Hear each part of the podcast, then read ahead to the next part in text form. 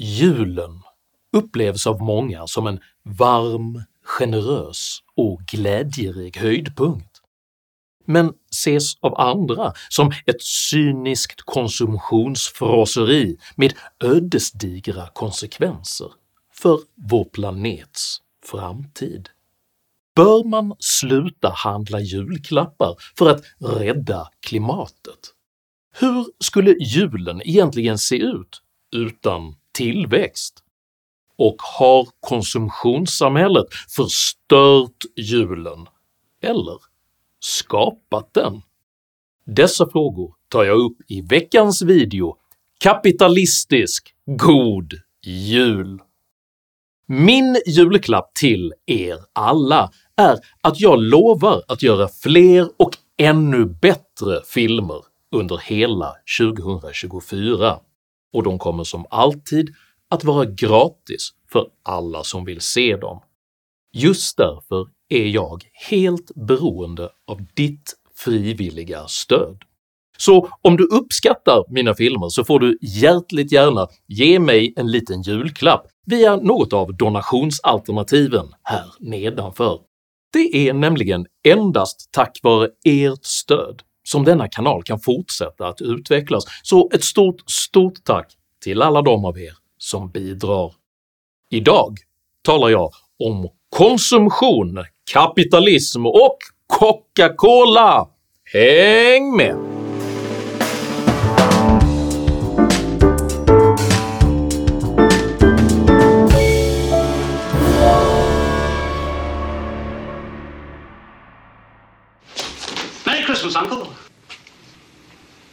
Said, Merry Christmas, Uncle.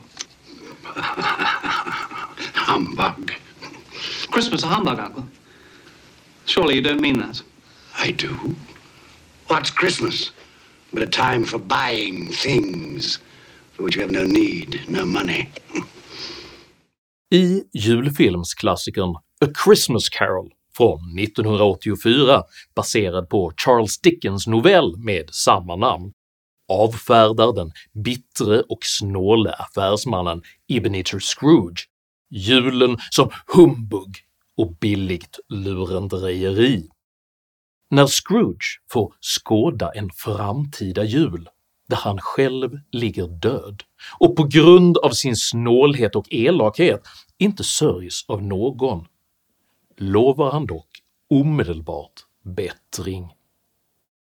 Sensmoralen är att det lönar sig att behandla andra människor väl, men berättelsen har även en annan innebörd.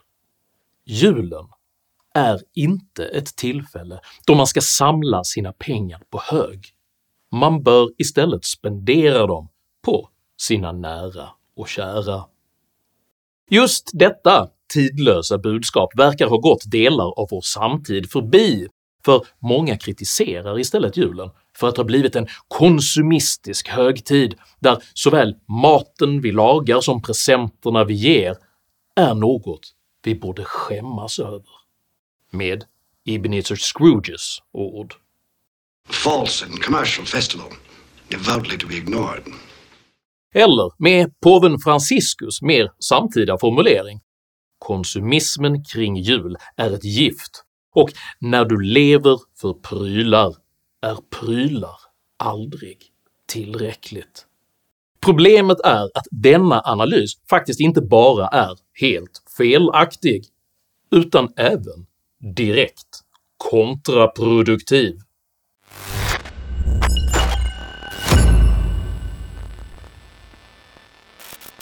Att uppröras över de pengar vi spenderar på julklappar är ingenting nytt. Redan 1968 demonstrerade alternativ julrörelsen mot vad den beskrev som en allt mer kommersialiserad jul.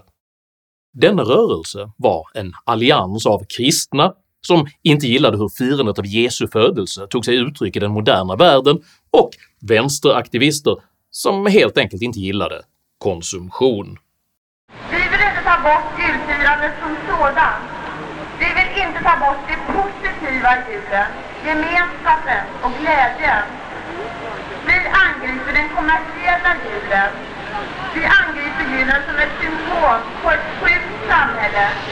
statensamhället, där glädjen blir större ju mer man köper. Det som provocerade 68-vänstern var att svenskarna unnade varandra julklappar medan fattiga i tredje världen samtidigt hade det svårt. Den alternativa julens företrädare menade att resurserna borde gå till u-landshjälp istället för till presenter och glögg. Dessa värderingar återfinns även i den svenska julklassikern Karl-Bertil Jonssons julafton från 1975 där en pojke som arbetar på posten stjäl julklappar från välbeställda adressater för att istället dela ut dem till fattiga. När Karl-Bertils pappa, varuhusdirektören, upptäcker stölderna tvingar han sin son att be om ursäkt, men det visar sig snart att samtliga som Karl-Bertil stulit ifrån i själva verket är tacksamma över att ha befriats från sina onödiga prylar. Det var förbanne mig det finaste jag hört sedan jag konfirmerades. Vill du ha ett fikon? Eh, tack ska du ha min gosse för att vi slapp Bodens fästning. Sedan 1970-talet har vänstern ersatt sina ekonomiskt naivistiska krav på socialism med ekologiskt naivistiska krav på socialism, denna gång i form av klimatskam. Ja, vi får ju många rapporter om hur långt ifrån miljömålen vi står. Senast i veckan så släppte ju FNs miljöprogram en rapport som visar att världen eh, går mot en temperaturhöjning långt över det som eh, Parisavtalet förkunnar. Så är det och samtidigt så går vi också mot en av de högtider då vi inte alls lever särskilt klimatsmart, nämligen julen. På detta sätt har helt enkelt vänsterns kritik av julklappar växlat från att anses vara omoraliska för att resurserna borde omfördelas till fattiga till att anses vara omoraliska för att julen är ett resursslukande hot mot planeten. Varje år kommer därför de moralistiska tipsen om hur man firar en alternativ socialistisk eller klimatvänlig jul som ett brev på posten. Ett exempel på detta är Naturskyddsföreningens återkommande rekommendation att ge bort begagnade julklappar. Även om många känner sig lite obekväma med att ge bort begagnat i julklapp så är det faktiskt inte bara okej okay, utan det är någonting som är både fint och genomtänkt. Mm. Man uppmanar även till att försöka övertala julmiddagsgäster att äta grönsaker istället för julskinka. Eftersom grönsaker genererar mindre utsläpp än kött har nämligen även det traditionella julbordet hamnat på vänsterns svarta lista.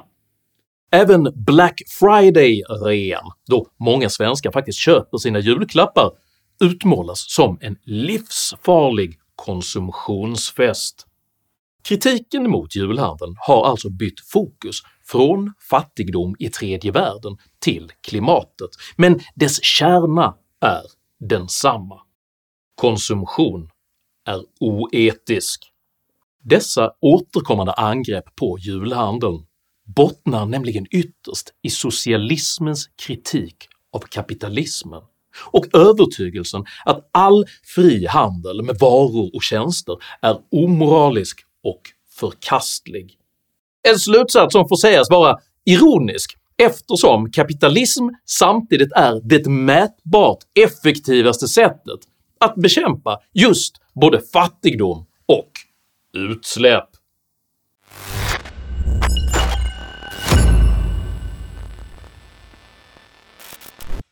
För 150 år sedan arbetade drygt 70% av Sveriges befolkning inom jordbruket. Arbetet var hårt, slitsamt och långt ifrån dagens välreglerade 40 timmars veckor. Vid 1860-talets slut rådde faktiskt hungersnöd i Sverige och medellivslängden för både män och kvinnor var under 50 år. Att fira jul vid denna tid krävde en enorm arbetsinsats och var samtidigt extremt torftig med dagens mått mätt. Det fanns ingen julgran, ingen julstjärna i fönstret, ingen jultomte och absolut inga julklappar. Faktum är att när svenskarna väl började ge varandra julklappar så var det, i alla fall inledningsvis, genom att på bus slänga in en träbit, alltså en klapp, i farstun hos sina grannar. De riktiga gåvor som vi idag betraktar som julklappar var reserverade endast för ytterst välbärgade stadsbor. Men detta fattigdomens tillstånd var på väg att förändras. Fram till 1860-talet var Sverige ett fattigt bakvatten där mäktiga skrån bestämde vem som fick ha vilket yrke och var de fick lov att arbeta. Faktum är att Sveriges BNP per capita vid denna tid hade varit oförändrad sedan början av 1700-talet. Man hade alltså inte haft någon tillväxt alls. Startskottet för den otroliga utveckling som på ett århundrade gjorde Sverige till ett av världens rikaste länder kom 1864 då finansministern Johan August Gripenstedt genomdrev lagen om näringsfrihet. Under denna lag fick vanligt folk för första gången lov att starta företag och öppna egna bankkonton. Sedan dess har Sveriges BNP per capita 24 dubblats. Enligt marxismen är dock tillväxt och rikedom någonting som endast är möjligt på andras bekostnad. Blir en företagare rik anses han därför ha gjort någon annan människa fattigare. I verkligheten är tillväxt resultatet av effektiviseringar. Genom att uppfinna bättre sätt att tillverka saker på kräver deras produktion nämligen mindre resurser och mindre arbetskraft, vilket i förlängningen innebär att människor i ett marknadsliberalt samhälle tenderar att bli allt mer produktiva över tid. Det är alltså den tillväxt som kapitalismen skapar som gör att vi idag har råd att ge varandra presenter, att servera ett dignande julbord och att vara lediga flera dagar i sträck. Det är också tack vare tillväxten vi har råd med en annan fin jultradition. Frivilliga donationer skjuter nämligen i höjden under julen då var tredje julfirande svensk faktiskt skänker pengar till behjärtansvärda ändamål. Faktum är att inte ens den ekonomiska krisen ser ut att dämpa svenskarnas vilja att hjälpa andra. Tack för det, kapitalismens tillväxt!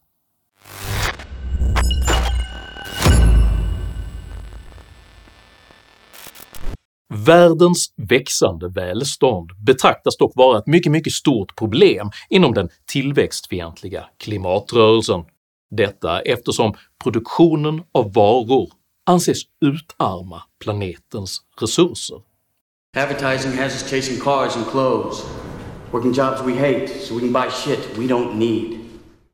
Postmodernitetens klimataktivister menar på detta sätt att mänskligheten har nått en punkt där vi varken behöver eller ens mår bra av mer tillväxt. While the economy is growing, the world is not. The planet is not growing. The planet stays the same size. It's got the same resources in it, and that it can't accommodate that ever expanding growth. And all you can talk about is money and fairy tales of eternal economic growth. Dessa aktivister menar att mänsklighetens konsumtionsmönster måste regleras och att tillväxten behöver stanna av, eller till och med avvecklas. Eftersom tillväxt dessutom är ett resultat av kapitalism blir vänsterns slutsats därför att kapitalismen, som vanligt, måste avskaffas. We must urgently dismantle capitalism. Att minska tillväxten med några procentenheter kan tyckas vara en bagatellartad uppoffring, men att sänka tillväxten med 2% är inte samma sak som att offra 2% av sin egen konsumtion. En tillväxt på 3% innebär nämligen att hela ekonomins storlek fördubblas på 24 år, medan en ekonomi som bara växer med 1% behöver hela 72 år för att uppnå samma välstånd. Den som prioriterar bort 2% tillväxt säger därför även nej till ett fördubblat välstånd på en mansålder, och eftersom denna tillväxt driver fram innovationer och effektiviseringar innebär det även att man väljer bort många av de förbättringar som faktiskt kan minska klimatavtrycket på riktigt. Det räcker att titta på Sveriges BNP och utsläppsstatistik för att se att detta stämmer. Sedan 1990 har utsläppen av växthusgaser i Sverige minskat med hela 37%. Samtidigt har BNP per capita ökat med mer än 60%. Vi har alltså i Sverige samtidigt haft kraftig tillväxt och en kraftig minskning av vår klimatpåverkan. Tack för det, kapitalismens tillväxt!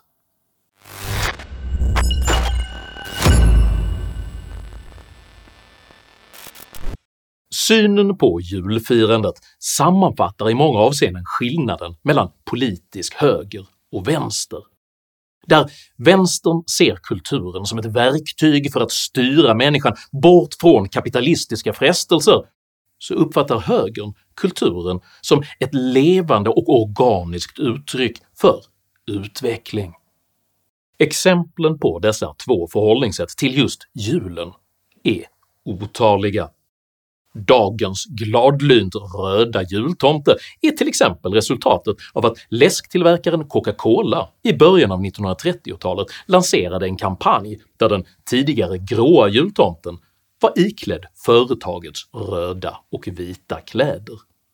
Bara ett år senare ritade Walt Disney samma rödklädda tomte i en animerad film som kommit att bli en älskad jultradition i stora delar av världen. Precis som produkter, tjänster och idéer existerar nämligen traditioner också på en sorts marknad, där olika alternativ tävlar mot varandra. Det som blir tillräckligt populärt vinner en marknadsledande kulturell position, blir en dominerande ideologi eller etablerar sig likt Kalle Ankas jul som en helt ny tradition. Detta är anledningen till att Sveriges Television år 1975 lät skräddarsy den nya jultraditionen Karl-Bertil Jonssons jul, vilken skulle utgöra en icke-kapitalistisk och samhällskritisk motvikt till Disneys färgglada berättarglädje.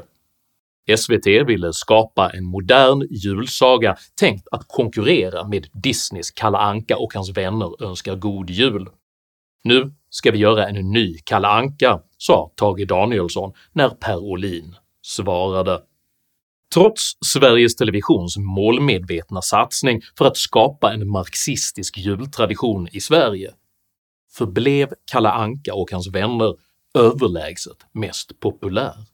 Och när olika redaktörer på ideologisk grund försökt frisera filmerna har publiken tenderat att reagera starkt negativt. På motsvarande sätt blev varuhuskedjan Åhléns utskrattad när man år 2018 föresatte sig att slå hål på myten om den svenska julen genom att lansera en julbonad där tomten påstods vara turkisk.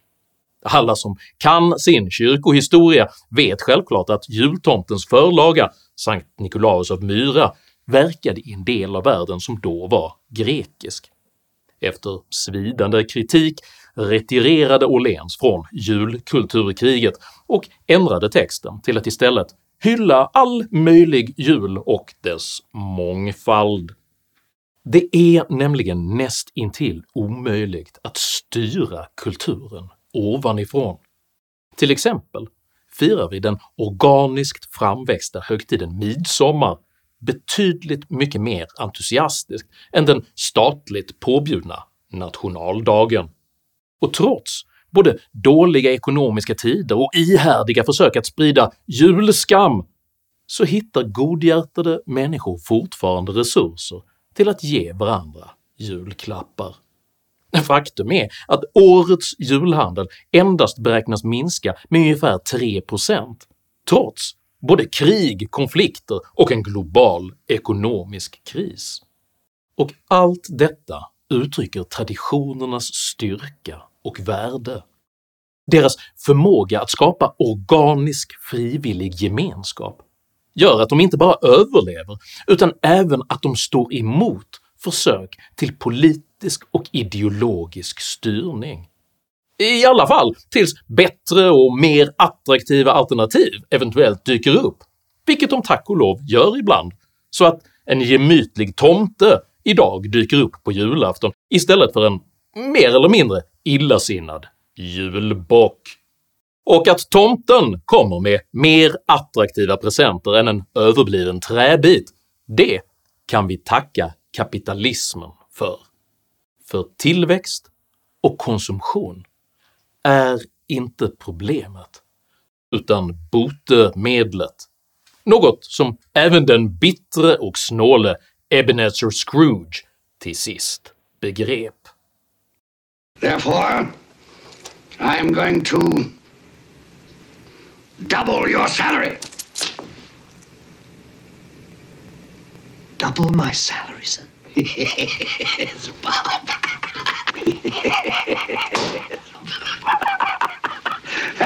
A Merry Christmas to you.